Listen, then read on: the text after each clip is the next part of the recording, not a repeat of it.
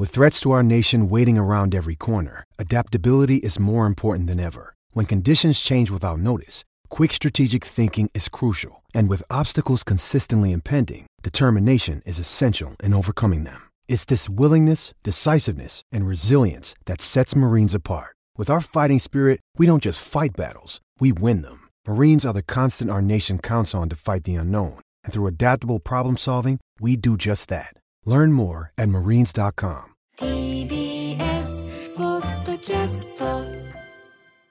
車椅子ラグビー日本代表の池崎選手がパラスポーツの魅力を発信する池崎大輔パラスポーツのあ今週はブラインドサッカーチーム埼玉 T ウィングスの加藤健人選手がゲストです。喜入智弘アナウンサーが話を伺いました。それではどうぞ。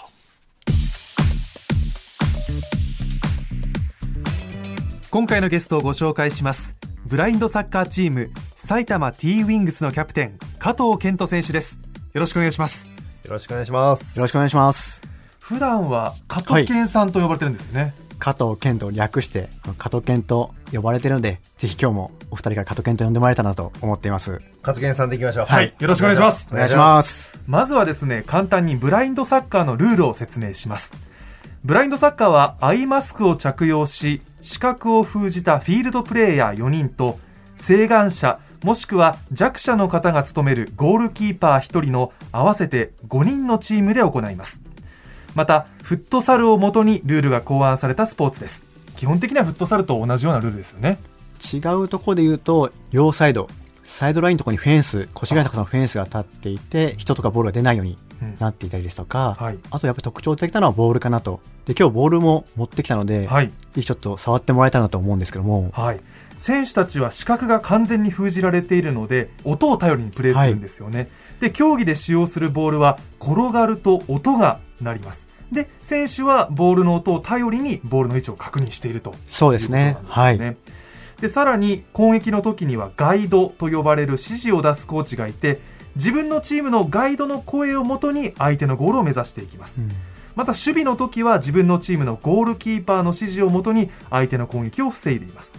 ですからボールを扱う技術はもちろんですが視覚障害者と晴眼者が力を合わせてプレーするためブラインドサッカーでは音と声によるコミュニケーションが非常に重要となります池崎さん、はい。今ボールとアイマスクをねスタジオに用意してるんですけれども。そうです加藤健さんが持ってきてくれたはい。はい。ちょっとボールどうですか？サイズとしては。まあ、サイズは同じぐらいですね、そのフットサルと。ですごい音になるんです鈴のような音がしますね。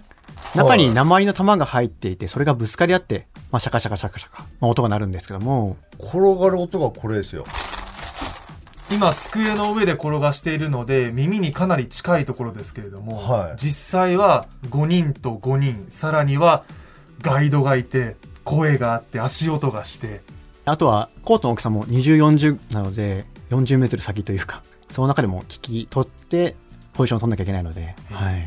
じゃあ普段からこういうボールの音に近い音が日常生活でも聞こえたら反応しちゃいますか？音には敏感かなとは思いますけども。え、じゃあ耳掃除はもう毎日する感じですか？いや、毎日はしないですけど、でもやっぱり気持ち的に試合前とかやっぱしとこうかなみたいになりますよね。はい。ですよね。だって耳でやっぱ全てが始まるわけじゃないですか。はい。全部ね、耳で聞くからはい耳掃除はやっぱりした方がいいですよ。そうですねこれどこまでそれがいいか悪いかわかんないですけども。はいでも詰まってたらね、聞こえないですもんね。まあそうですねだってはい、これ今本当ね、机の上で目の前で転がしてるから、あれですけど、広いとこでこの音って聞こえるか、本当に聞こえるのかなって、ちょっと自分の中では思っちゃいますけど、これを聞こえるってことはよっぽど耳がいいってことですよね。まあ、耳がいいというよりか、こう、耳を使ってるので、そういうのも聞こえるようになったっていうところですかね。あの、まあ、国内ルールではですね、やっぱり視覚障害者の数もそんなに多くないですし、チーム数を増やすためにというか、ブラインドサッカーを知ってもらうために、見えてる方々もチームに入って、アイマスクをつけて、まあ、練習とか、国内の試合に出ることができるんですよ。うんなので、視覚障害者だから特別な感覚があるわけではなくて、やっぱり練習して練習してっていうところで、見えてる方もアイマスつけてシュート決める選手もいますし、練習の成果かなと思いますね。さらに池崎さん、はいこのブラインドサッカー人の声もたくさんするんですよそうなの。これ驚きがあって、はいこの間パラリーダーで練習してたんですよ、はい僕。そしたら隣でブラインドサッカーの練習をやってたんですよ。そして僕の中ではブラインドサッカーってすごく静かなイメージで、まあガイドがいるっていうのもしてたんですけど、もうそれもそんなに大きな声じゃなくてっていう静かなところで練習すると思って、自分たちは車椅子ラグビー練習してたら、ブラインドサッカーの練習めっちゃ声出して練習してるんですよ。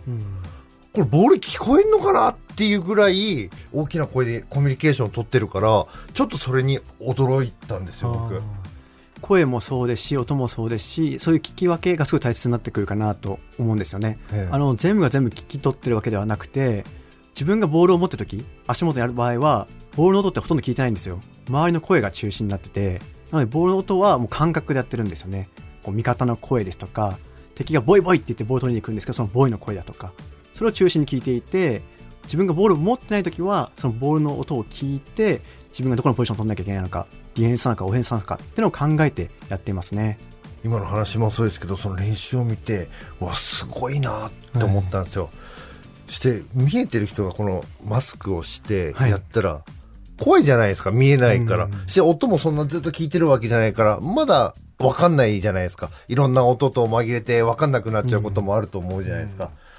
もうそんな中で声を頼りにやるってちょっと僕にはちょっと怖くてできないなと思って実はですね、このタイミングでゲストに来ていただいたのは、リーガアイブラインドサッカートップリーグ2022というブラインドサッカー界初のトップリーグが新設されるからなんですよ。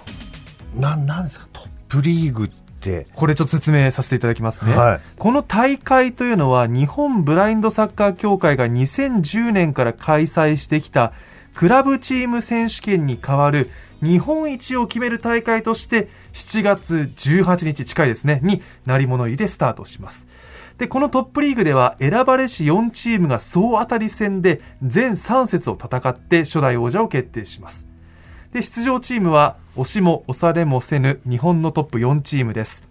東京2020パラリンピックで日本代表として活躍した河村亮選手らが所属するパペレシアル品川、そして日本選手権3度準優勝の強豪ブエンカンビオ横浜、そして今年1月に行われた日本選手権を制して波に乗っているフリーバード目白台、そして今日ゲストの加藤健さんがキャプテンを務め世界ナンバーワン女子選手の呼び声が高い菊島空選手を擁する埼玉 T ウィングスですこんな大会です。へえじゃあ本当のクラブチームっていうかもうトップのトップの人が争って日本一を決めるっていう。そうですね。はい。面白いことやりますね。初なので今年がブラインドサッカー協会としても挑戦の年になるんじゃないかなと思いますし今後の日本のブラインドサッカーを担うというかにとっても大事な大会になるんじゃないかなと思ってますね。大会が迫っていまして日程としましては第1節が7月18日月曜日の祝日もうあさってですね浜松アリーナで行われます。で第2節が7月24日日曜日品川区立総合体育館。そして第3節が9月23日金曜日祝日福祉エンタープライズ隅田フィールドで行われます。もう迫ってますね。どのチームも強いので本当一戦一戦かなと思ってますね。トップリーグって名前がどうも引っかかるんですよ。引っかかる。いや、はい。い、い意味でですよ。いい意味ではい。やっぱすごく名前を変えるだけでなんか魅力が詰まるじゃないですか。うん。トップのリーグなんだな。し来る選手チームもトップの人だから、はい。やっぱここを見とけば凄さは分かる。魅力が分かる。あ、ね。ゃあ足を運ぼうかなって、やっぱそこにはすごい選手がいてそういう選手を見てまたファンになって応援したいなとか自分もなんか支えていきたいなやってみたいなとかやっぱそういう仕掛けるのがすごく上手だなって僕は思っちゃったんですよ。話にもありましたがこのトップリーグができることでそこにお金が集まる、そして競技としての人気が高まれば選手も集まる、レベルが向上されると、うん。その第一歩なわけですね。ねえいい流れが生まれていくといいですうんね。本当に、うん。このブラインドサッカー界初のトップリーグリーガアイブラインドサッカートップリーグ2022いよいよあさってです、はい。18日月曜日に始まります。日本ブラインドサッカー協会のホームページぜひ確認してみてください。以上池崎大輔パラスポーツのあでした